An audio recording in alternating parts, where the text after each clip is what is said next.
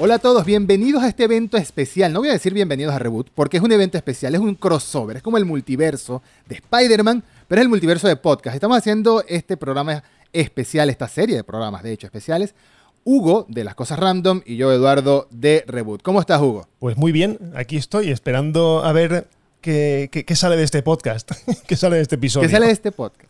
Pero ¿qué vamos a hablar? ¿Qué vamos a hablar el día de hoy específicamente? A ver, hoy específicamente eh, vamos a. Porque hemos estado haciendo un ejercicio de, revisionado de toda la saga de Spider-Man, de todas las sagas de Spider-Man, y hoy concretamente vamos a hablar de la primera saga de Spider-Man, de la de, la de, la de Sam Raimi, perdón, y de la de Tobey Maguire. La de Sam, la dirigida por Sam Raimi, protagonizada por Tobey Maguire, que se llevó a cabo, se estrenó entre los años 2002 y 2007. Pudo haber seguido, pero cierta escena de jazz en cierto club de jazz, mejor dicho, parece haber matado esos planes de una cuarta, una quinta, spin-off y todo lo que iba a ser. Mira, eso parecía que iba a ser la, la primera mega franquicia de superhéroes a, este, a esta escala, ¿no? Porque por más que sea Batman, en su momento, fueron varios actores. Fueron dos con Tim Burton, fue George Clooney, fue Val Kilmer. Pero algo así, el mismo actor, los mismos actores manteniéndose durante tantas películas como lo que es hoy en día ya el pan de cada día para nosotros, iba a ser esta película. Pero comencemos por el principio. Bueno, pero real- realmente, Vamos a hablar realmente de la ¿Tú trilogía de consideras que esta fue la primera que abrió el melón de los superhéroes o fue X-Men en 2000? No, no, no, no, no. Ya había pasado, X-Men ya había pasado. La primera que abrió el melón moderno, o sea, yo esta- quito las Batman porque para mí las Batman no es lo que sentó las bases del, del toda la movida esta de los superhéroes. Yo creo que fue X-Men que, Sí. sal- que salió tan bien la primera, y eso que no es súper buena, pero salió tan bien que yo creo que a partir de ahí en Sony Sí. se, se atrevieron a sacar su Spider-Man un par de años después. Est- Estoy de, estoy de acuerdo. Yo creo que las de Batman, sobre todo las de Burton, tienen mérito de haber despertado el interés en el cine de superhéroes, ¿no? Moderno, porque ya existían cosas muy, muy antiguas, muy de... Obviamente no podemos menospreciar a Christopher Reeve y su trilogía de Superman, sus cuatro películas de Superman, perdón, pero el interés en los superhéroes modernos, y estamos hablando del año 90, 89 y 91, que eso ya no es, no es muy moderno que digamos, pero ese interés lo despertaron las películas de Batman. Pero lo que tú dices, de haber abierto las puertas de verdad al, al interés de franquicias como tal, de trilogías, bueno, veintitanto películas que lleva el universo Marvel, sí, tienes razón.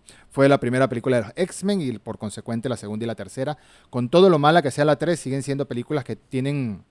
Sin ellas no existirían muchas cosas de lo que vemos hoy en día en el cine. De hecho, de lo que domina hoy en día el cine. Porque todo el mundo quiere películas de superhéroes. Todo el mundo quiere participar, todo el mundo quiere cobrar esos cheques gordos. Christian Bell dijo, bueno, ya ha pasado suficiente tiempo desde que hice Batman, ahora me voy a Marvel a ser de villano en Thor. Así que todo el mundo quiere eso. Todo. Keanu, Pero- Keanu Reeves está, venga a llamar a la puerta de decir, es que quiero salir en Marvel, quiero hacer una película de Marvel. Qué raro que todavía no lo han llamado, honestamente. Qué raro, sobre todo estando en la boca de todo el mundo con John Wick y bueno, ahora con Matrix. Pero, es que debe, de ser algo gordo, algo bueno. Yo no, yo no cogería a Keanu Reeves para hacer de Adam Warlock o cualquiera de estos. No sé, porque me suena que Adam Warlock va a ser muy cortito y yo creo que Keanu Reeves se merece ser un superhéroe de medio largo recorrido. Creo. Sí, sí, puede ser. Hay, habían rumores de que Keanu Reeves estuvo en conversaciones, quién sabe, no, no, se, no se va a saber nunca, quizás algún día él mismo lo diga. Estuvo en conversaciones para hacer The Moon Knight, que es la serie que está ahora protagonizada por Oscar Isaac, que se estrena en 2022, en algún momento de 2022.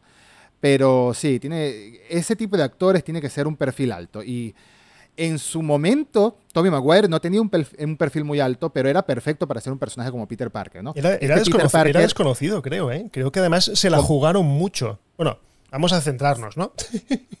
Sí, sí, sí. Que por cierto, ¿cómo, cómo conectar la, ahí. cómo la llamas tú? ¿La trilogía de Raimi o la trilogía de, de, de Tobey Maguire? La- Porque yo a la veces la, trilogía llamo de la- Toby. Sí, ostras, yo la llamo la de Raimi, no sé por qué. Asocio, asocio más a, a, a Raimi que a Tobey Maguire. Y ya ves tú, que, que la cara visible es él.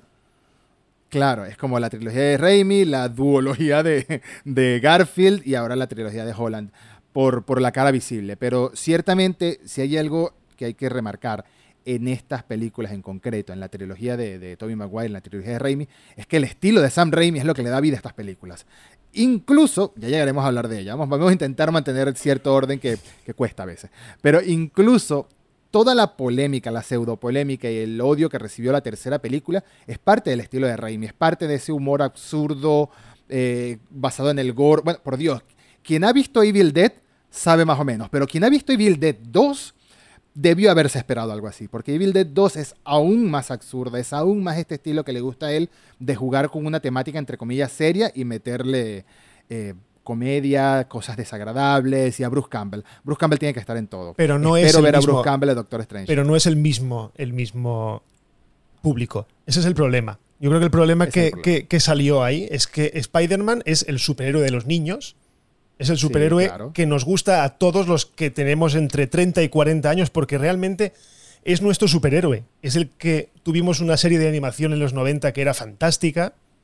En cambio, mm, todos los demás se nos quedaban un poco como viejunos, ¿no? De hecho, Thor, sabíamos que había un Thor por ahí, pero quien no era un amante de los cómics, Thor era como un rumor. Iron Man lo mismo, Capitán América. Te sonaba demasiado de la Segunda Guerra, te sonaba algo de, tus padres, ¿sabes? De que, de que el friki de tu padre si leía cómics le gustaba eso. Pero en cambio Spider-Man eras, eras tú. Podías ser tú. Sí. Y yo creo que por eso Spider-Man, yo creo que la película de Spider-Man trascendió a todo lo demás. He dicho antes que X-Men, vale, fue la fundacional, digamos, de esto, pero yo creo que Spider-Man fue la de masas, de verdad. Fue la película que le demostró a todo el mundo que una película de superhéroes podía gustar a todo el mundo. Claro, tienes toda la razón. Y es que las dos que comparas vienen del mismo precedente de la serie animada de los 90. La serie animada de los X-Men de los 90 fue mítica. Hoy en día la estuve viendo en Disney Plus, casi llorando con todos los episodios, recordando mi infancia. Eh, fue muy buena, de muy gran calidad, de muy alta calidad. Y la serie de Spider-Man también. Pero ¿sabes qué les pasa a esas series? Y tú tendrás la suerte porque tu, doblaje fue en español latino. Y por lo tanto lo verías en español latino. Pero aquí lo, lo la doblaron eh, a castellano neutro, que a castellano de, de España pero se ve que Disney Plus no ha podido conseguir los derechos de, ese doblaje que lo hizo aquí en España Antena 3. Y solo podemos oírla o en inglés o en latino. Entonces pierde, pierde un poco la magia. O sea, por muy puristas que seamos de, la versión original, yo los dibujos los vi en castellano y mi mente rechaza cualquier cosa que no sea la voz de Peter Parker en, en castellano. Claro.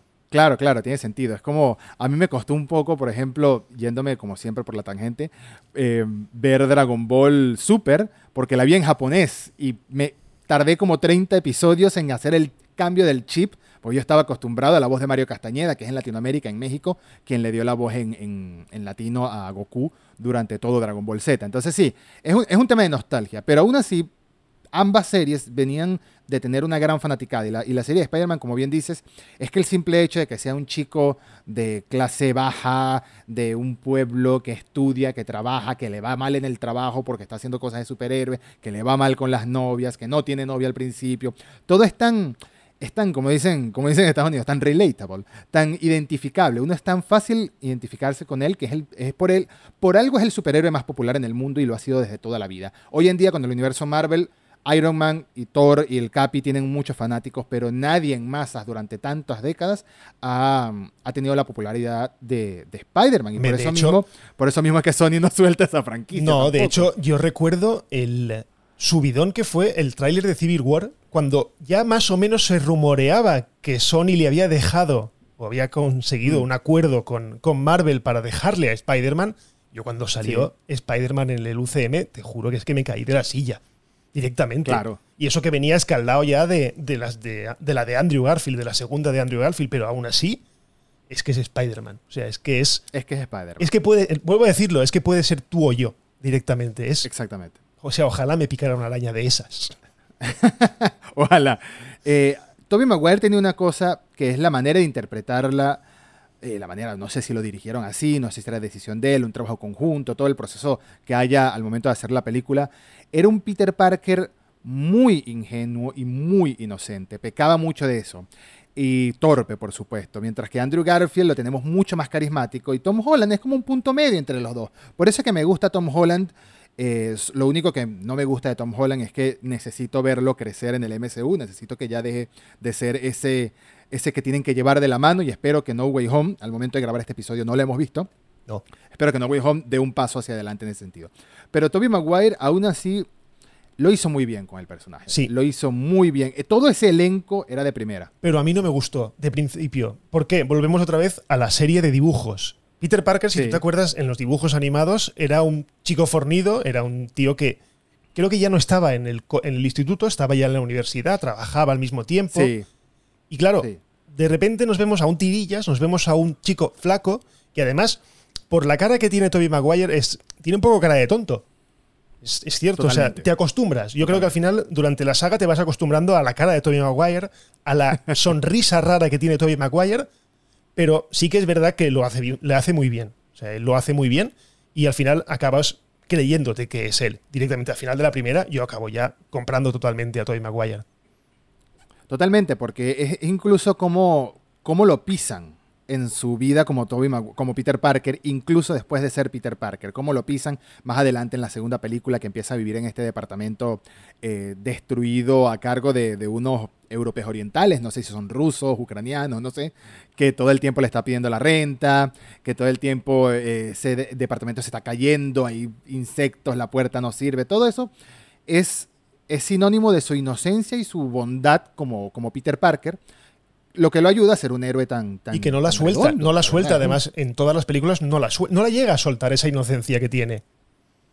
Sí, sí. Incluso en sus momentos como, no diría villano, en sus momentos oscuros en Spider-Man 3, influenciado por el simbionte, sigue siendo la misma persona, lo único es que ahora es, es rencorosa, ¿no? Es- Sí. es- quiere, quiere, hacerse la- quiere, quiere hacerse ver como que es más, más, tiene más chispa de la que tiene en realidad, ¿no? Tiene más iniciativa, tiene más, pero no, Sí. más picardía incluso. Em, Pero bueno, empecemos, empezamos una cosa por el principio. El cast. Porque Sí. el cast, eh, a grandes rasgos, se repite durante toda la saga.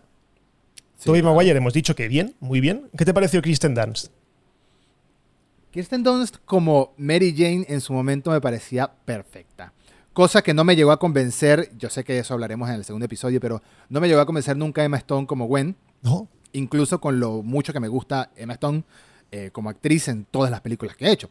No sé, pero es que también yo creo que tuve mucho resentimiento, que creo que The Amazing Spider-Man 2 me afectó más que Spider-Man 3, honestamente.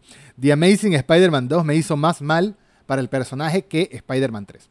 Pero Willem Dafoe como el Duende Verde es brillante. James Franco como Harry Osborn, ok, es un James Franco joven, también desconocido. No, todavía, todavía no caía mal. Ahora James Franco puede que caiga mal al gran público. De hecho, creo que lo hablábamos el otro día, está canceladísimo totalmente. O sea, Sí, ha, ha hecho sí, algo, no recuerdo qué, pero ha hecho algo y está canceladísimo. Pero, Sí, totalmente. pero Willem Dafoe está brillante, totalmente brillante. Brillante. O sea, y mira que cuando lo anunciaron, que entonces en la era, la era pre-internet de masas, yo recuerdo ver una revista Fotogramas o Cinemanía, no me acuerdo cuál fue, que anunciaron que iba a ser Willem Dafoe y decía, hostia, no, no, demasiado serio, ¿no? Era como, es un actor demasiado, sí, serio, de, de películas buenas, como para hacer, o rebajarse a hacer, porque para entonces, claro, las películas de superhéroes era un poco rebajarse, ¿no? Era, nadie quería meterse en una, en una película de superhéroes. Y la verdad es que el papel lo borda, pero lo borda. Y además en versión original es tremendo. Es tremendo, Es tremendo. sobre todo por los registros de, de voz, porque él tiene como, como dos caras, como dos. dos alt- eh, eh, su, su personalidad y su alter ego, que es el malvado. Fantástico, fantástico. es fantástico. Él siempre ha sido un gran actor. Su rostro es sinónimo de muchas cosas, es muy expresivo, es muy caricaturesco incluso. Y verlo de villano en esta película, además que el traje, no es por nada. Se han dicho muchas cosas de los trajes que han elegido películas posteriores, del aspecto de Electro sobre todo, se han dicho mil millones de cosas y todavía deberíamos decir mil millones más. Centrándonos en la trilogía Raimi, el aspecto de Venom nunca me convenció, pero el aspecto del Duende Verde es que es impresionante. Y eso Es- que, y eso que es- muchos lo comparamos, yo el primero, ah, no tenía ni Twitter, menos mal, con, con, los, Power, con los Power Rangers. Yo re- Claro. re- recuerdo la primera vez que vi el tráiler de Spider-Man, que además sale en esa escena en la que el duende verde se levanta detrás de un globo de estos cuando ataca, la, la primera vez que sale realmente. Sí, el- yo lo el- miraba- la- Sí, es como una ¿Cómo se especie de parade, una especie de desfile, celebración. desfile, sí. Y, y cuando lo vi, yo digo, pero esto qué mierda es. O sea, este que duende. Claro, nuevamente influenciado por los dibujos animados de que el duende verde, evidentemente en dibujos animados puedes hacer lo que te dé la gana. Era un tío con la cara Claro. verde. Pero claro, Claro. Luego pensado a posteriori dices, claro, ¿cómo, ¿cómo narices van a hacer eso sin que quede ridículo? Sin que quede un Exacto. Willem Dafoe con la cara ro- con la cara verde.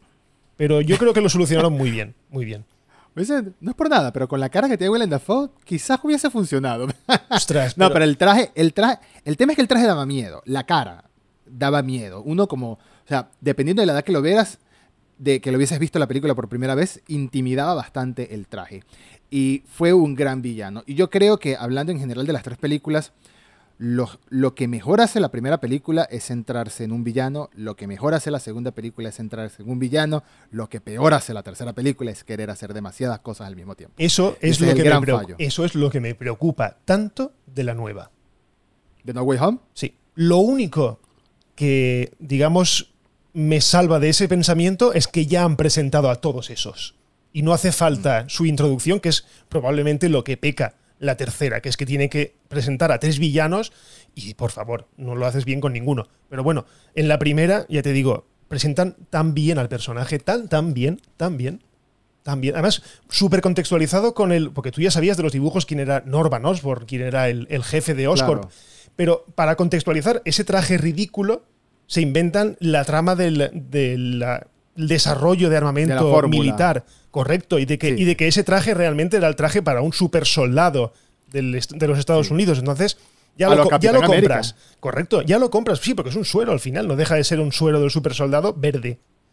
Pero me gusta, Sí. me gusta mucho. Y luego, en actores secundarios ya, la tía May era exactamente como yo me la imaginaba. Era una viejecita con el pelo blanco. Y el tío Ben, pues igualmente, era un viejecito entrañable. No llega a ser, era el típico americano de pueblo, ¿sabes? Este, no sé, simpático, bonachón, y que, Sí. me, y que me encantó. O sea, de hecho, me, me supo muy mal que muriese, y aunque ya lo sabía, que iba a morir. Sí, aunque to- todos sabíamos que iba a morir el tío Ben, pero era como. Era como tan cariñoso el tío Ben. Era como tan. Sí, sí, tenía tan buena personalidad, tenía tan, tanta bondad que es la que le inculca a Peter y es la que incluso intenta. Es lo que le quita la vida, ¿no? Al final y al cabo. Es lo injusto de su muerte, que es lo que le quita la vida a él. Es el intentar hacer que el ladrón reflexione de lo que se está haciendo y deje de lado su acto criminal. Pero los dos villanos de las dos primeras películas funcionan a la perfección y en gran parte para mí es por los actores.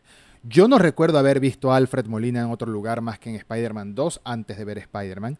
No lo recuerdo. Lo que sé es Sí, Indiana Jones. que...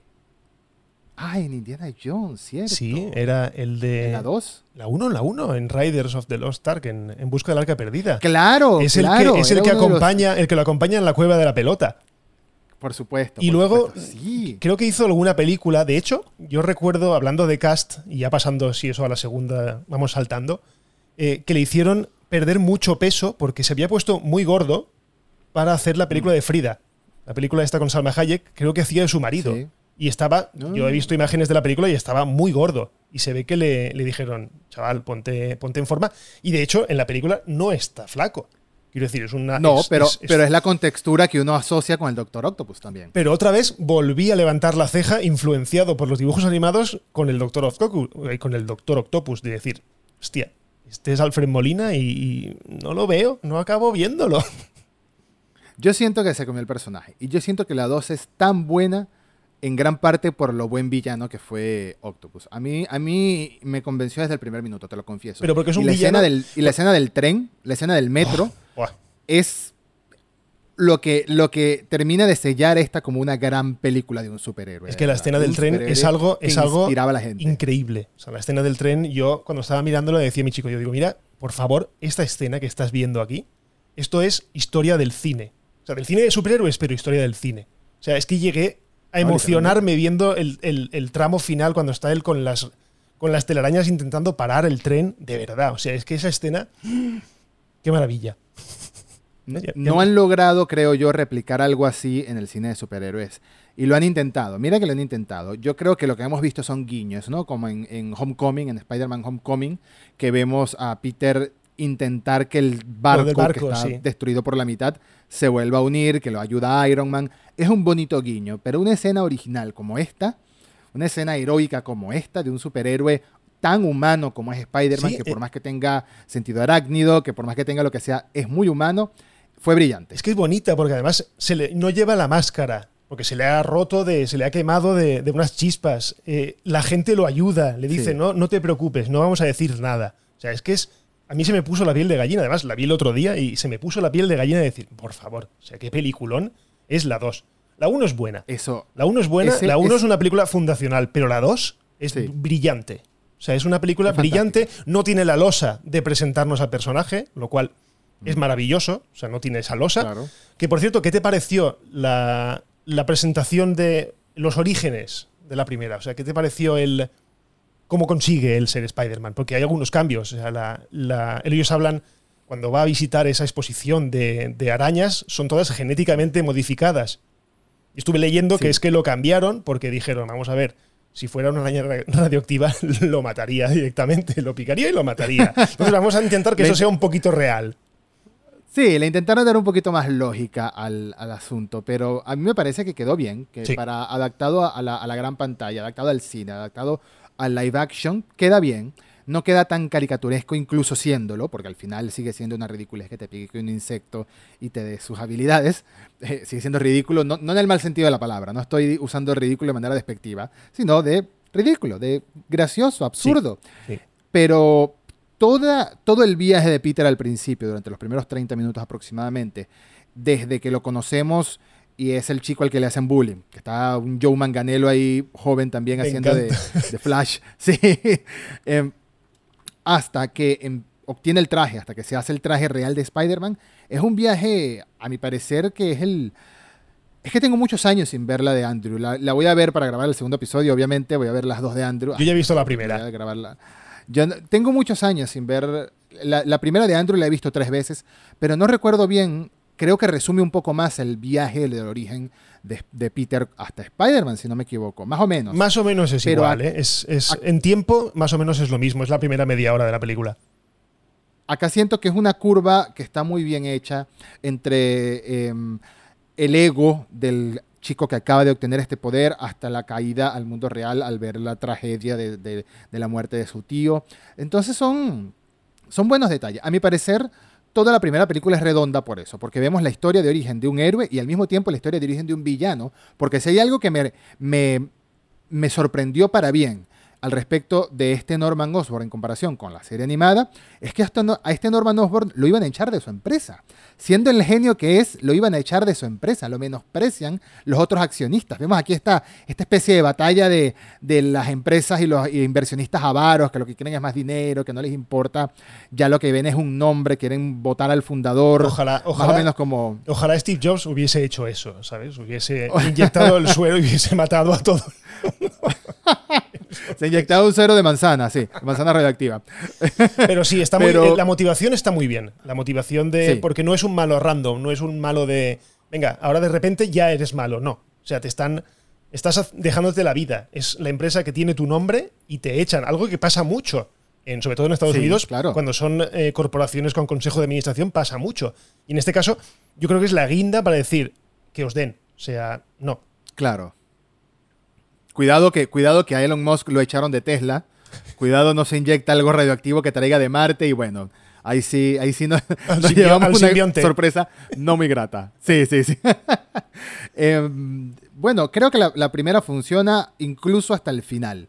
El final de la película a mí me pareció fantástico que sea el mismo Norman Osborn el que acaba con su propia vida de una manera tan eh, torpe, en medio de ira, en medio de mucha ira, intenta matar a Peter, Peter salta y bueno, porque que terminara muerto en su principio me chocó, en el principio recuerdo que me chocó, pero el que no haya sido Peter Parker me pareció que era lo ideal, porque ya Peter había matado a alguien, eh, accidentalmente, entre comillas, al ladrón, que es que lo dejó caer, lo pudo haber salvado, que eligió no salvarlo es otra cosa, pero me pareció que marcaba las puertas a una buena secuela en la que ya sabíamos por los dibujos animados que Harry iba a ser el siguiente duende, ¿no? Que Harry sigue los pasos de su padre. Que además Ahora, tarda, tarda. Me gusta. Me gusta eso de que tarde. O sea, me gusta, Me gusta que no sea en la segunda. Me gusta que la segunda sigan trabajando en la rabia del personaje, en la rabia de yo creo que tú has matado a mi padre.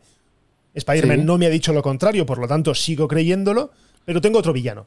Tengo un villano que evidentemente se lleva la película a, la- a las espaldas, pero mientras tanto James Franco pues, va cargándose de razón hasta esa escena que hay dentro de la segunda película en la que él ve a su padre y se carga el cristal y ve que hay un almacén de, de pelotitas naranja maravillosas. De calabacitas. De calabacitas. Sí, ¿verdad? Creo que, no lo, creo que no lo dijimos al principio de este episodio, pero creo que está más que claro que siempre pensamos en hablar con full spoiler de las tres películas Hombre, por y de las favor. siguientes dos películas y de todo, porque, o sea, son.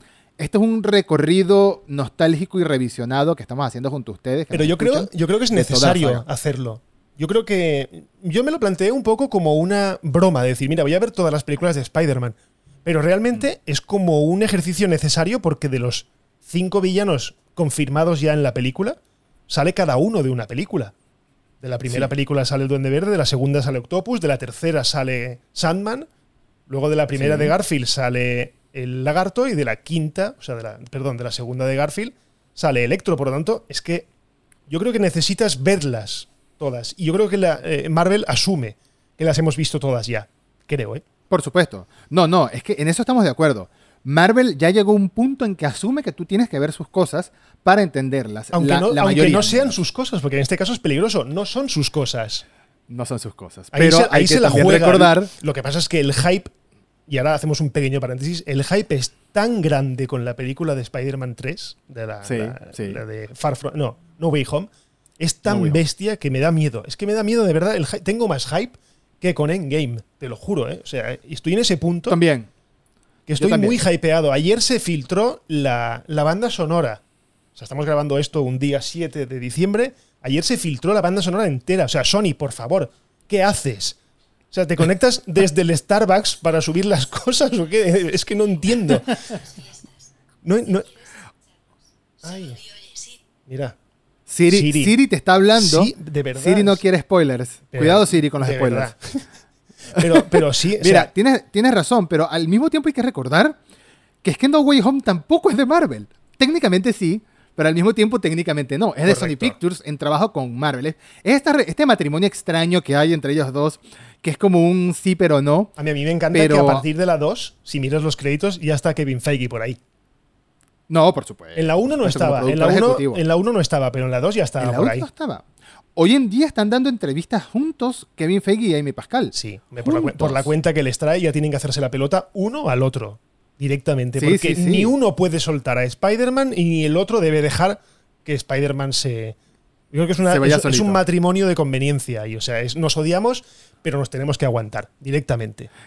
Ya hablaremos en el episodio de Tom Holland, que nos centraremos en, la- en las dos películas de Tom Holland, un poquito de lo que teorizamos al respecto de- del futuro de Spider-Man y de todo lo que se ha hablado ya en, ya en entrevistas oficiales, ¿no? Se, se ha dicho mucho.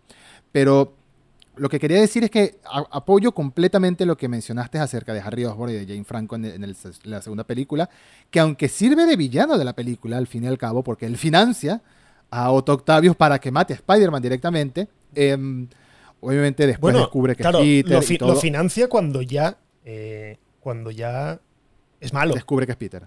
No, cuando ya es malo, quiero, sí, pero cuando ya es malo directamente, porque él, él empieza financiando a, a Doc Ock, Al científico. sí, para Sí, un proyecto, claro. digamos, de fusión, de, de energía eterna y todo eso. Es después cuando... Pero además, no, él no sabe que es Peter, que es Peter Parker. Él le dice... No, lo sabes al final. Claro, él le dice, tráeme, si traes o si buscas a Peter Parker, encontrarás a Spider-Man, porque él lo que le jode toda la película es que eh, su amigo es el que le está haciendo las, pelicu- las, fotografías a Spider-Man. Que por cierto, Tiene que tener algún no, tipo hemos de no hemos hablado, pero J.K. Simmons es maravilloso. Por supuesto. O sea, lo de, lo de J. Jonah Jameson es maravilloso Mm. porque es histriónico hasta decir más. O sea, en la serie no era así. En la serie era imbécil. Directamente era un director de, de- de periódico que siempre estaba en contra de Spider-Man. Pero aquí es que lo eleva a la máxima potencia, además, con una soltura y con un- una actitud que es, es maravillosa, de verdad. Es que no, no puedo, de verdad, es que me, me flipa mucho él y su segundo de a bordo, que es el hermano de Sam Raimi, que siempre sale Sí. por ahí de vez en cuando. Sí, sí, totalmente. Eh, eh, es un personaje que valía la pena que volviera y yo creo que a él lo contrataron para regresar en el universo Marvel antes de inventarse todo este tema de- del multiverso incluso, porque en su momento él, él sencillamente es un periodista de un medio digital tipo al de la derecha, tipo, está como imitando a Alex Jones, que es un tipo muy polémico de Estados Unidos, y es una parodia de este personaje. Ahora, em, la tercera película, entrando en la tercera película, ya después de todo lo que nos plantean la primera y la segunda, yo creo que lo que ya la segunda nos planteaba que había un, que había un futuro para, para Spider-Man más allá de la 3. Sobre todo porque conocemos al Dr. Connors en la segunda película. Y eso no era un cameo nada más. Ese era un personaje que nos están presentando para más adelante decir Sale, que sale está dos veces. con Sale- reptiles. claro, salen las dos. Sale dos veces. Mm. Sale en la 2 y en la 3. Nos, los están, nos lo están presentando para más adelante decir que, bueno, está experimentando con reptiles y lagarto. Hola, lagarto. De hecho, el actor ya estaba firmado para la cuarta película y estaba, dice, muy entusiasmado. Ha dicho en varias entrevistas. No me sé su nombre, lo siento. Pero em, No lo sé. la tercera siento, la tercera siento que, como lo decía hace rato, intenta hacer demasiado al mismo tiempo y ese es su principal problema. Yo creo, yo creo que la Primero- tercera. Perdona. Sigue, sigue, Porque- sigue. Primero porque desaprovecha demasiado a un personaje tan importante para el canon de, de Spider-Man como es Venom, como es el simbionte. Se resta toda la historia original de que el hijo de JJ Jameson lo trae del espacio. Venom era para que fuera el villano de la película. Él. Él y ya. Ahora te digo, eh, yo cuando vi Spider-Man 2, que sale ya el hijo de J. Jonah Jameson, que es el que se va a casar con Mary Jane, que eso pasa exactamente igual en, los, en la serie de dibujos animados. Claro. Y claro, yo pensaba que ahí estaban estableciendo las bases para que pasara lo mismo que pasó en la, en la serie, que es que el hijo de J. Jonah Jameson se va a la luna o no sé dónde, y allí se encuentra el simbionte y se lo trae. Y yo, Claro. vamos, pensaba que era eso, porque no tenía sentido, una vez vista la 3, no tenía sentido que me presentaran a este tío y luego no lo usaran, pero bueno, lo que fuera. Yo he estado leyendo, ya hace tiempo que estuve leyendo sobre el tema, y es que Sam Raimi no quería a Venom. Sam Raimi no quería hacer una película de Venom, él quería hacer una película centrada en James Franco, en Mm. Harry Osborn. El problema está en que gran parte del fandom, y ya estamos otra vez con los de siempre, ¿vale? los que hacen daño, el fandom tóxico, exigía a Venom, necesitaba tener a Venom. ¿Qué pasa? Que él dijo, vale, pues queréis a Venom, pues hala, tomad a Venom. Y por eso Venom es lo que es en la película, que es un cameo de 10 minutos.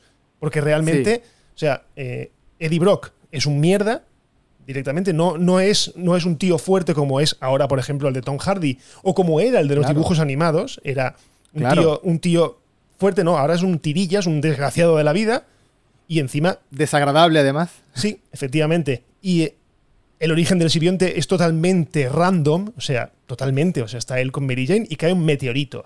Y de ahí sale el petróleo ese negro. No, no. Parece, una, parece hasta una venganza, ¿no? Yo, yo creo que fue en plan. Sí, o sea, que yo creo que es. Si queréis, lo, lo voy a hacer, pero lo voy a hacer mal. Lo voy a hacer mal y os vais a joder, porque yo no quiero hacer una cuarta. Yo creo que él estaría ahí ya diciendo, no quiero una cuarta, cuatro películas son demasiadas. Lo hago mal, y de hecho, fue la que más recaudó de las tres. O sea, fue el bombazo No, por padre. supuesto. Pero no hubo Pero eso continuación. es, eso es por legado, ¿no? Si ves Sí. la 1 y te gusta, ves la 2 y te gusta, vas a ir a la 3. No es por mérito propio, lamentablemente. Yo creo que el plan de, de Raimi de haber hecho la 4 y la 5 potencialmente, como eran los planes hasta la 2, más o menos, se empezaron a ir, se empezaron a caer por lo que llaman diferencias creativas, ¿no? Eh, Era demasiado mano de, de la- del estudio, demasiado mano de los ejecutivos, demasiadas ideas que chocaban con las de él. Por algo, cuando estaban trabajando en la 4, tengo entendido que hicieron cuatro guiones distintos y Raimi odió los cuatro. Raimi dice que, a ver, que odió a los cuatro hasta que en el año 2011 dijeron, mira, esto, esto ya no va a suceder. Pero fueron cuatro años de predesarrollo con todos los, los actores ya em, listos para volver, listos para participar. La elección de Topher Grace como Eddie Brock es que me parece rarísima. O sea, es un personaje que lo, lo vemos en That 70 Show y, y es un flaquito.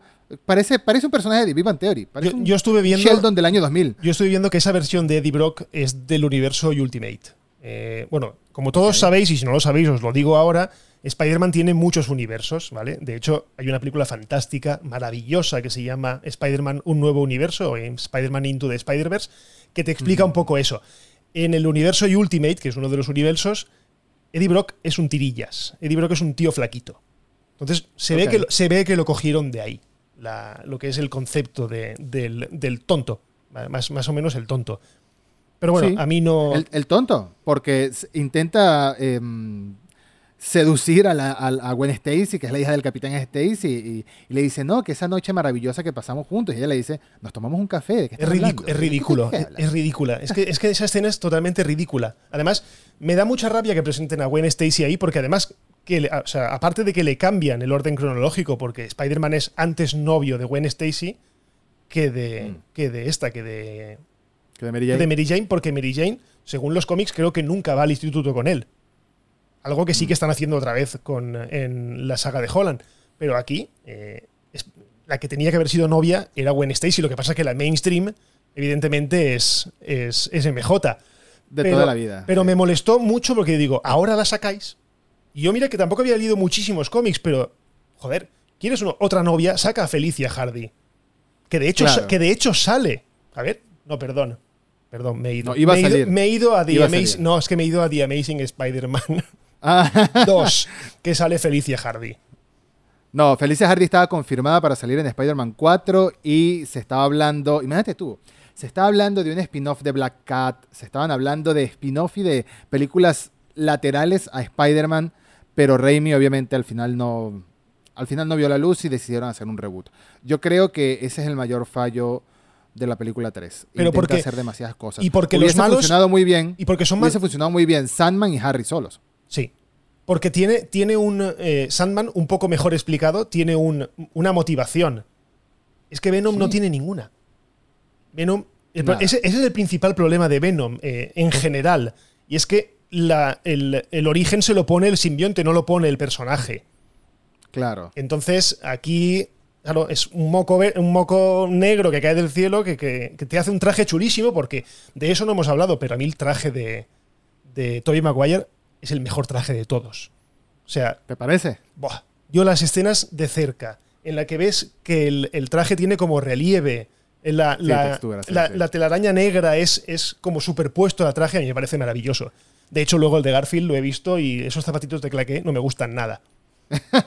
El de, Sí, el sí. de, el de Holland, es que el de Holland saca tantos trajes que al final no sé con, Claro, quedar- no, con cuál quedarme. nece- nece- necesitan vender muñecos. Sí, pero que el de Tobey Maguire realmente se mantiene igual todas las películas, salvo que se le pone negro.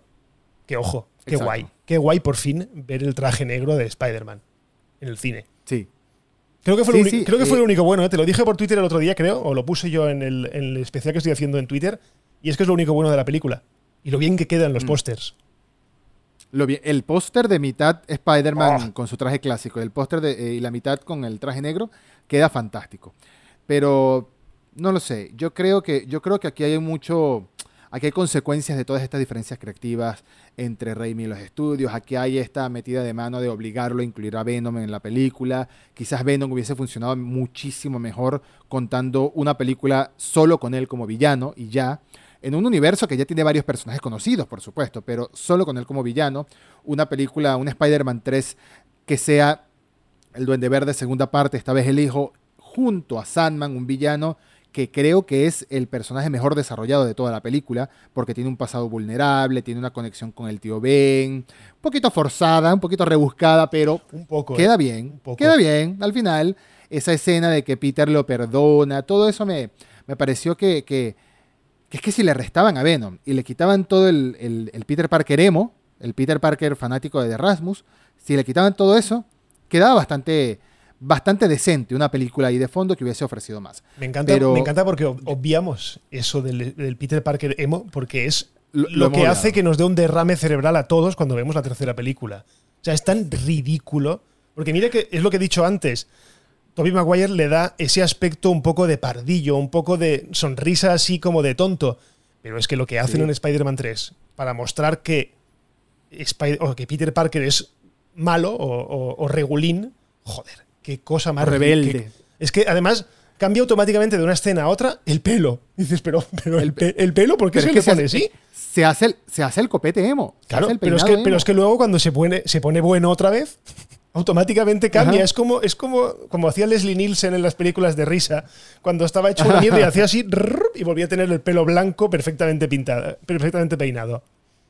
Claro, claro. Yo creo que, que lo que falla no es solo que sea el no es solo que sea el Peter Parker emo, sino las caras que pone Tobey Maguire. Las caras que pone no sé qué intenta hacer con esa expresión, no voy a ponerle un nombre a la expresión porque sencillamente pone caras ridículas. Pone caras ridículas y no queda bien, no queda bien, ridiculiza al extremo la película, pero al mismo tiempo sigo pensando que es parte del humor de Raimi. La, la, la escena de jazz, la escena bailando, la escena eso es comedia que metió a propósito. Eso no fue un error, No, eso no fue un uy, fallamos, eso fue adrede.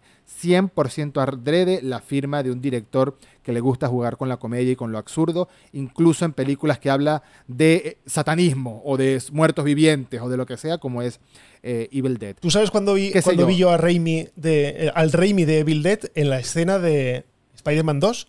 Cuando está el Doctor Sí. Octopus en, la, en el quirófano. Ese momento en el que el Doctor Octopus se carga a todos los médicos de la sala y además muy mal, o sea, se los carga, pero en plan, en plan feo. No ves, realmente no llegas a ver nada, pero es que ves a una tía que se escapa con las uñas, o sea, que, que se deja las uñas en el suelo. Eso es tan Evil Dead, eso es tan de, de- del Raimi gore, del Raimi eh, salvaje. Claro. Ahí, Sí, yo sí, creo que ahí es cuando y más lo vi. Eh, es una de las mejores escenas eh, en ese sentido. De verdad que Spider-Man, no sé, ¿qué podemos concluir con la trilogía de Spider-Man de Tobey Maguire? Que fue un antes y un después para el cine de superhéroes, es una cosa que está clara. Ayudó a hacer un antes y un después junto con los X-Men, que también llegó primero la primera película de los X-Men, pero que por cierto, marcaron las que bases. por cierto, ahora que dices X-Men, ¿tú sabes que estuvo a punto de salir Lobezno? En Spider-Man 2. ¿Así? Resulta que ¿Así? él, él estaba, no sé si grabando, no, no estaba grabando.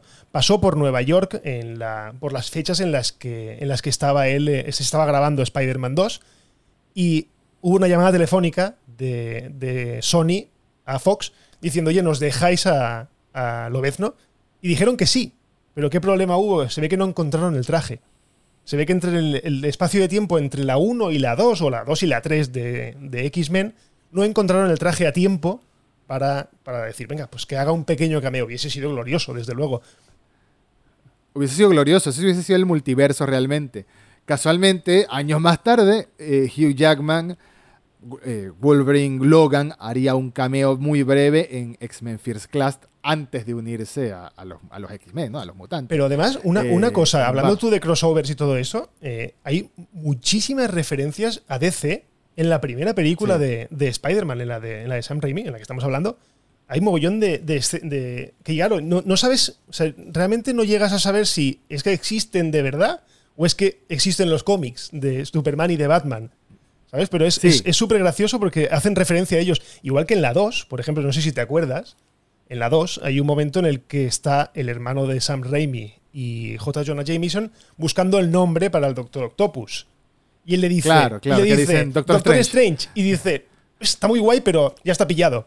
Claro, Y dices, ¿está está pillado sí. dónde? Y entonces no te dabas cuenta, ¿sabes? Y dices, ostras, Ese, ese fue un bonito, un bonito detalle, un bonito guiño para los fanáticos que más adelante se Y hay convertiría otro- casualmente. Y hay otro muy realidad. chulo, y hay otro muy chulo además, en la primera, cuando él está intentando sacar la. la que no sabe sacar las telarañas telaraña. porque esa es otra historia. Y es que aquí Spider-Man la genera, eh, digamos, naturalmente la telaraña, algo que no pasa en los cómics. En, poco los, en cómics usa cartuchitos, aquí no, aquí la saca. Pues hay un momento en el que Spider-Man hace Shazam. Sí. Si te fijas, dice, dices Shazam y dices, ostras, ¿en serio? Me vuela la cabeza porque, claro, entonces en 2002 yo ni idea de todo esto. y cuando Claro, lo vi el otro claro. día dije, me cago en la leche. Yo no sé si, no sé si quieres concluir con, con esto. ¿Qué esperas tú de si se llegase a dar, recordando que esto lo estamos grabando antes del estreno de No Way Home, este episodio en concreto, ¿qué esperas tú de Tobey Maguire, del Peter Parker de Tobey Maguire en No Way Home? ¿Qué papel generaría? ¿Qué papel tendría este personaje? Y la misma pregunta nos la, nos la haremos en el siguiente episodio, pero sobre Andrew Garfield. Ahora es sobre el Peter Parker de Tobey Maguire. Yo creo, ¿Qué que papel yo creo que a Tobey Maguire le toca el Peter Parker triste. Le, toca el Peter Parker que se le ha muerto. Mm. Con copete. Que se le ha muerto. Copete. No lo sé, pero que se le ha muerto Mary Jane. Creo, ¿eh? Yo Mm. creo que ese Peter Parker está jodido. Y está jodido. Y el duende, yo creo que ese duende le ha matado a alguien. No sé por qué. Me da, me da el pálpito de que, de que el Spider-Man este va a ser el atormentado. Puede que no, puede Claro. que me equivoque y luego sea el otro, porque si le- al otro ya veremos, pero se le muere alguien. A- al nuestro no. Este Spider-Man no se le muere nadie. Entonces, Sí, totalmente. no lo sé, lo veo, lo veo que le, por, por edad, lo veo por, por nostalgia, yo creo, y por que él querrá a lo mejor ser, eh, digamos, el que le dé el tono más dramático al personaje. No sé por qué, porque es el que siempre ha estado dispuesto, el que no ha despotricado de Sony nunca. No podemos decir lo mismo de Garfield. Yo creo que va a ser el Spider-Man atormentado. Ojalá. Me gustaría, sería- me, sería un gustaría buen giro. muchísimo, me gustaría muchísimo. No se me había ocurrido, pero sería un buen giro. Sería un buen giro para su Peter Parker, sobre todo porque casualmente hubo algunas fotos de él caminando en las cercanías de estudios que pueden o no pueden significar algo. Y estaba así como sin afeitar, como Peter B. Parker en, en Into the Spider-Verse. Sí, correcto. Sin afeitar, así despeinado, con un café en la mano. Entonces, quizás sea la onda del, del, del Peter triste. En el caso de Into the Spider-Verse fue porque lo dejó Mary Jane. En este caso, puede que una tragedia sea, sea una buena manera de Sí, porque en los dibujos muere, razón, en los dibujos muere, en los dibujos llega a morir Mary Jane. Sí, por supuesto. por Entonces, supuesto. yo no, yo no, es que me- no sé, es que, ¿sabes qué pasa? Que veo la saga de Tobey Maguire tan centrada en el, en la serie de dibujos, o sea, prácticamente todo está muy basado en la serie de dibujos, que no me extrañaría. Perfecto, Además, eh, me- esta Kirsten Dunst ya ha dicho millones de veces, pero yo creo que a esta sí que lo dice de verdad, que no va a salir. Por mucho que la Sí. vieran, que di- la gente dijo que la vio junto a la chica que hace de, de novia de Daredevil, la vio por ahí cerca, pero vamos a ver, es que ahí se graban películas, no me jodas. O sea, es que Claro, puede estar claro, trabajando, ¿sabes? O, o- o- Sí, o esperando a su marido, que es que me encanta, porque me enteré el otro día que su marido es este que es como el Matt Damon de Hacendado, este de marca blanca. Este, ¿Cómo se llama? No, pero Jesse Jesse Plemons, Plemons es Jesse un gran Plemons. actor. Ya lo sé, Jesse Plemons es un gran actor. pero Por yo cierto, digo que es el, el- este de marca blanca. completamente off topic, se estrenó hace poco una película en Netflix que se llama El Poder del Perro. No lo he visto. No tiene nada que ver con superhéroes. Muy buena película. ¿Sí? Muy buena película. Sí, muy buena película. Eh, no tiene nada que ver con superhéroes. No tiene nada que ver con, pe- no tiene nada que ver con perros, casualmente, tampoco. Pero, Pero sale, recomendada pero la sale- película. sale Doctor Strange. Sale Benedict Cumberbatch, sale Jesse Plemons y Kirsten Dunst, Sí. que ahora trabajan les gusta trabajar juntos desde que se conocieron, me imagino, en aquella temporada de Fargo, que fue donde se Bueno. conocieron y coincide más o menos con el matrimonio. Aquí fueron novios Tobey Maguire y, y, y Kirsten Dunst hasta el principio Claro. de la segunda. Que de hecho, eso fue una preocupación, se ve que bastante fuerte, porque cortaron justo antes de empezar a rodar la, la segunda. Pero bueno. Sí, el, el drama, el drama. Y que por cierto, Pero y por cierto creo- uno- un, un pequeñísimo inciso último, y es que tú sabías que iba a ser DiCaprio eh, Peter Parker. Eh, Peter, sí. supe que hubo conversaciones, más no sabía que si estuvo Se cerca ve que estuvo muy realidad. cerca y al final, eh, digamos que él cedió y le dijo y dijo al estudio, coged a mi amigo, porque son muy amigos. En la vida real son, Son muy, muy amigos. amigos. Y de hecho Tobey Maguire solo había hecho la maravillosa la casa de la, la nor- perdón, las normas de la casa de la sidra, una película súper bonita con Charlize Theron y, y este cómo se llama, el de Nolan. Michael Caine. El de Nolan. El de Ma- Michael, Caine, el de Nolan. Saben todas de Nolan. Iba a decir Christian Bale, pero no, también Michael Caine, es Nolan. Michael, Es Michael. Caine. Pues era totalmente desconocido. Entonces, nada, es puntito de que Un buen, salió un bien. buen detalle, un buen detalle y que nos trajo a un persona, una versión del personaje diferente a la que veníamos acostumbrados de ver en la, en la serie animada, pero que se, se logró, logró darse su lugar, logró hacer su versión que uno lo reconozca, sobre todo si crecimos en esa época o si teníamos cierta edad en esa época de haberla ido a ver al cine. Me refiero a que hay gente que nació en el 2005 y que no llegó a ver eso del cine, eh, que puede que nos esté escuchando. Hola, jovencitos, somos unos boomers yo, hablando yo de fui, yo fui al cine a verla y yo recuerdo esas tomas de, de él yendo por las. Hasta en la primera que está peor hecha. Las tomas de él Sí. balanceándose por, la, por los edificios eran de locos. O sea, de locos. Te vuela la cabeza. Me vuela la cabeza, Te vuela la totalmente, cabeza. totalmente. O sea, es que diga, es que no Yo amé- puede ser, no puede ser. Yo amé la serie animada eh, en mi infancia, en mi niñez. Yo era niño cuando la estrenaban, la pasaban, no creo que al mismo tiempo que en Estados Unidos, no, honestamente. Debe haber un par de años de diferido, un año al menos. La pasaban en un canal que se llamaba Fox Kids, Sí. ¿no me equivoco? Sí, sí, Fox Kids. Y em, la llegué a ver de niño, crecí con esa serie, crecí con el Batman de, de Bruce Timm, crecí con la serie de los X-Men. Todo eso, eso es mi infancia, ese es mi amor de los superhéroes, nace de ahí. Y haber visto por primera vez a Spider-Man en live action, que no, no era el primer Spider-Man en live action, Pero el bueno. pero fue, fue el nuestro Spider-Man y de fue live el, action el bueno. y fue el bueno, eh, te vuela la cabeza. Y ver a Stan Lee en ese momento es que te rompe el corazón hoy en día verlo hacer un cameo en todas estas películas, porque ya, ya se estaba marcando ese precedente, ¿no? Desde, desde X-Men, desde el em, Spider-Man, de que Stan Lee aparecía en este tipo de películas haciendo ¿En X-Men en X-Men sale? cameito. En la 1 no estoy seguro, pero en alguna de las tres sale. Puede ser. Convencido que en la 3 sobre todo sale en el flashback cuando van a, a buscar a Jane joven. Ajá. en- sí, es el, en- es el vecino que la manguera le es el vecino que arriba. está. Sí. Exacto, exacto. Es que en la esa es- 3 estoy seguro que sale. Es que esa es la En las buena. otras dos no estoy Esa seguro. es la buena de los X-Men. ¿La 3 te parece que es la no, buena? es lo peor. Sarcasmo. Es la peor. Sarcasmo, por favor. ¿Ves? Al final le pasa. Ay. ¿Ves? Es. Por eso me da miedo también la de, Far, la, de, la de No Way Home. Volvemos a lo mismo. La tercera parte parece que está maldita siempre. Sí, sí, es verdad. Es que no. no- no- menos Thor, que fue como el, el resurgir de, de, de El Thor. resurgir. En este caso eh, me da miedo. Es que tengo muchísimo miedo. Es que no, no, no me cabe en la cabeza que no me guste. De verdad. Cono- conozco gente que odia a Thor Ragnarok, ojo. Sí. Que dicen que mataron al personaje porque lo hicieron muy gracioso. A mí me parece me da igual. una celebración. Yo cuando, cuando Si quiero quiero- reírme. Si quiero un la Thor más oscuro, sí, yo también. Si quiero un Thor más oscuro, me voy al cómic y listo. Claro. Acá esto es el disfrute total. Amo esa película. Te voy a ser sincero, es la película que más he visto del universo cinematográfico de Marvel. Porque creo. cuando estoy de mal humor, me la pongo. Y yo creo Así que ha sido. me he puesto Deadpool y- varias veces. Y yo creo que ha sido la, la- lo que ha hecho que Chris Hemsworth se quede en el UCM. Yo creo que si no hubiesen totalmente. hecho Thor Ragnarok, se hubiera largado en. Vamos, después de las Vengadores se hubiera ido. Se hubiese ido.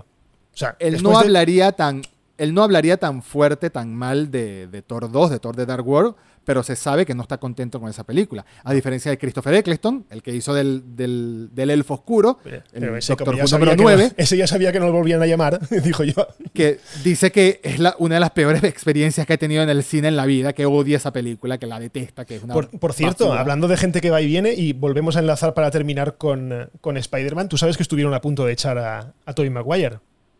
No supe. Pues después de la primera, esto me encanta porque es como salsa rosa, ¿sabes? Del, del cine. Después de la primera, él se dio cuenta, porque él cobró por la primera creo que fueron 7 millones de dólares. ¿7 o 5? No me acuerdo. Y se ve que se cabreó porque ciertos productores, que se ve que no tenían nada que ver, se llevaron una cantidad de dinero bestial. Entonces, ¿qué dijo? Quejarse de que se había cansado mucho en el primer rodaje y de que quería más dinero. Pues estuvieron a punto de largarlo y de hecho barajaron a Jake Gyllenhaal para el papel de Peter Parker. Estuvieron a punto de firmar, solo que al final se ve que la gente de Tobey Maguire le llamó y le dijo, oye, recula, recoge cable, por favor, y pide perdón, y pidió perdón. Pidió perdón a, a Sony y de hecho le pagaron, creo que fueron 17 millones de dólares entonces, ¿sabes? Hablamos en 2004 que por la segunda ya cobró 17 kilos. Sí, sí, por eso, por eso es que lo vimos tan tranquilo después de Spider-Man 3. Pero además es gracioso, es maravilloso porque luego Jake Gyllenhaal ha salido en Spider-Man. O sea, es que todo, todo el círculo se cierra. O sea, es que claro, si, pones, si te pones a pensar ya no quedan actores para, para fichar. Hay No tantas muchos, películas No quedan muchos. que va, no quedan. O sea, es que es muy, es No muy fuerte. muchos. Mayores. Estaba viendo una entrevista el otro día, sí, mayores más que nada, estaba viendo la entrevista el otro día que uno de estos entrevistadores de talk show estadounidenses le preguntaba a Denzel Washington, hey, ¿por qué no has estado en una película de Marvel? Y le dice, bueno, es que no me han llamado, pero si no, yo estaría feliz de la vida, estaría ahí. Correcto. Pero no quedan muchos, no quedan muchos que no estén dando el salto entre algo como una película de DC, un proyecto de DC, una serie de DC, o un proyecto de Marvel, serie o películas, o un proyecto de alguna de estas eh, editoriales independientes, como todo lo que es The Voice Sí. y, y estas. y es que realmente queda, ¿qué queda? Tom que es de Hanks. DC, de hecho. Queda Tom Hanks, queda DiCaprio, queda Denzel Washington. Denzel Washington y, y queda Keanu y- Reeves. Keanu Reeves, que está llamando a la puerta cada vez que, con un ariete ya directamente para que lo cojan. Porque, Sí, sí, sí. porque al final yo creo que este, eh, Keanu Reeves ha cogido la, la opción de decir, oye, yo voy a hacer cine alimenticio a muerte, voy a hacer sagas, que me llaman las Wachowski, pues otra vez, no pasa nada, que no tiene sentido, no pasa nada. Que por cierto, ¿qué opinas tú? El otro día leí una cosa en Twitter y tenía mucha, mucha razón. Ponía que Warner debería replantearse estrenar Matrix Resurrections una semana después de, de No Way Home. Que debería retrasarla. Eh, Yo huelo que se va a pegar. que se- yo huelo que se va a pegar una hostia gorda. Ojalá me equivoque, ¿eh? me equivoqué con Dune. Yo pensaba que Dune no iba a recaudar casi nada y Dune ha sido un éxito. Fue un éxito moderado. ¿Por qué? Porque recordemos que estamos en el año 2021. ¿Y a qué me refiero? No, no estoy hablando de cierto virus. Estoy hablando de que el año pasado Warner Media anunció que todas sus películas se iban a estrenar en simultáneo en cines y en HBO Max en Estados Unidos y Canadá, nada Sí. más, en Estados Unidos y Canadá. Pero es, un, es, un- es una taquilla muy importante, Estados Unidos y Canadá, para, es lo que llaman ellos el- la taquilla doméstica. Entonces, yo creo que eso es lo que salva un poco a Matrix, al menos en ese territorio, el decir, bueno, pero en HBO Max la está viendo mucha gente. Pero es que nada, no existe una película de todo el año 2021 que tenga las expectativas y el hype más alto que Spider-Man. Y como bien tú lo dijiste, tú dijiste hace un rato que la estabas esperando más que lo que esperabas Endgame en su momento. Y yo creo que todo el mundo está de acuerdo con ese sentimiento. ¿Por qué? Porque es más importante que Endgame. No necesariamente es que sea más importante que Endgame. Es que ya Endgame demostró lo que, so- lo que son los crossovers en Marvel. Entonces ya tú sabes lo que pueden hacer. Ya tú sabes lo bien que pueden salir las cosas. Y acá me estás presentando villanos de tres universos distintos, aunque, bueno, por ahora hemos visto solo de dos universos. Mm. Falta ver qué villano del universo de Holland está en la película. Sabes que va a ser algo grande, sabes que va a ser algo grande, sabes que va a ser algo significativo. Y no sé, yo estoy tan emocionado con esa película que espero, así sea, que se abra un portal del Doctor Strange y enfoquen y, esté como en ¿Quién mató a Roger Rabbit? Esté una versión animada de Spider-Man de Miles Morales de, de Into the Spider-Verse ahí, salude y se vaya. Así, un crossover, animación, live action. Yo espero de todo. Que si no se da, ¿me va a defraudar la película? No, no me va a defraudar. Yo voy a jugar la película por lo que sea.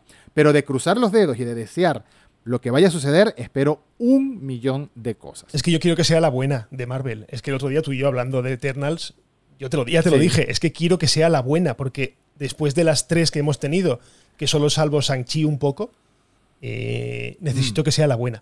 Necesito que vuelva. Sí. O sea, yo creo que Spider-Man es el único que me puede ahora sacar del pozo en el que me encuentro con, con Marvel.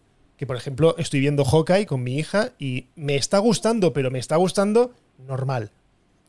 Las Sí, series sí. WandaVision me gustó, bien, me gustó Loki también, con sus más y sus menos, me gustó. What If, bien, está, está entretenida, pero Marvel no me, está, no me está emocionando. Bueno, Falcon y el Soldado de Invierno me pareció totalmente random, no me gustan los Muy personajes. Descartable. No me gustan, y ese es el problema, que no me gusta, o sea, no quiero una, yo no quiero una cuarta película de Capitán América, no me hace falta, pero bueno, ojalá me la vendan bien. Entonces necesito que Spider-Man, que es mi superhéroe, me haga volver a, a ilusionarme con, con, con Marvel. Porque ahora Ojalá, mismo, ojalá. ahora mismo eh, yo estoy en un punto, yo no sé si me estoy haciendo mayor, no lo sé, ¿eh? te juro que estoy en un punto en el que necesito que algo me emocione como me emocionó en la silla, en la butaca del cine, ver Endgame. O Sí. Infinity War, que para mí es mejor Infinity War que, que Endgame, pero bueno, eso es otra historia. Estamos de acuerdo. Y ahora, una cosa, para, para terminar, vamos a hacer una. Tanto en este episodio como en el siguiente, tú has dicho, eh, tú me has lanzado la pregunta de qué Spider-Man me, me, me ¿Qué, espero de Tom qué- Holland. qué papel va a tener de- Spider-Man? El, de- Tobey Maguire. De Y yo, sí. ya sabiendo los villanos de las dos sagas, que ya conocemos, Sí. ¿quién crees tú que va a ser el villano que aporte el universo de, de Holland? Porque debe de haber uno. Villano Yo creo que debe de haber que uno. aporte el universo de Holland. Si es que, Tenemos si es que ahora- aporta alguno, a lo mejor no aporta ninguno. No, sí tiene que aportar alguno. Sí tiene que aportar alguno. Estoy convencido.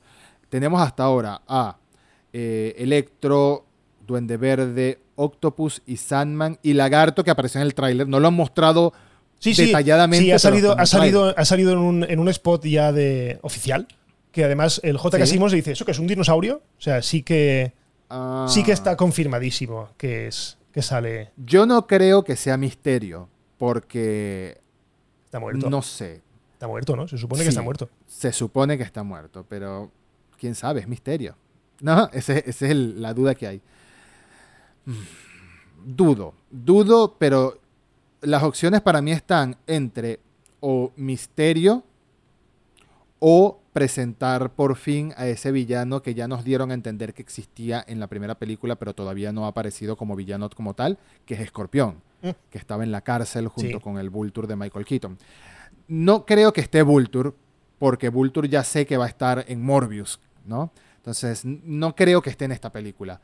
No lo creo. Para mí está entre Misterio o Escorpión, que debute en esta película. Yo creo eh, que será misterio. Yo. Mm. Y quiero que sea Venom.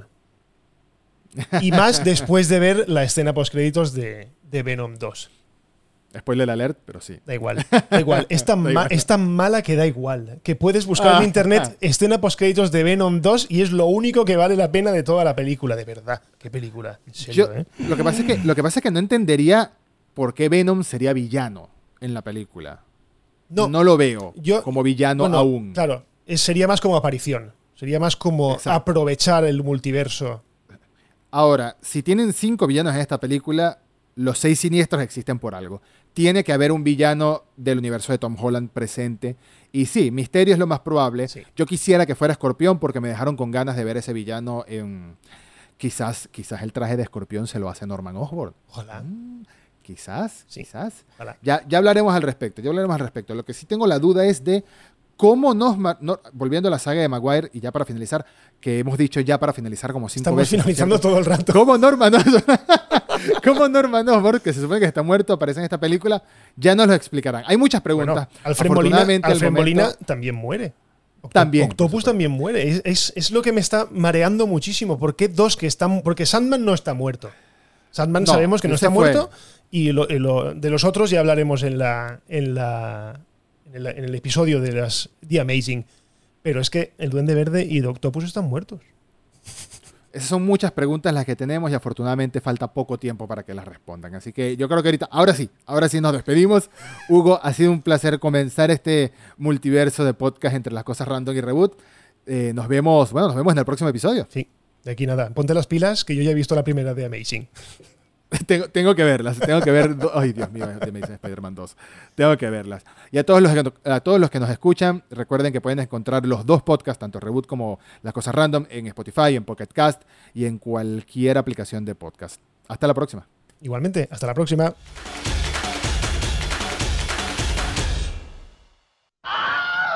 Bye bye, hasta otro ratito, ¿eh?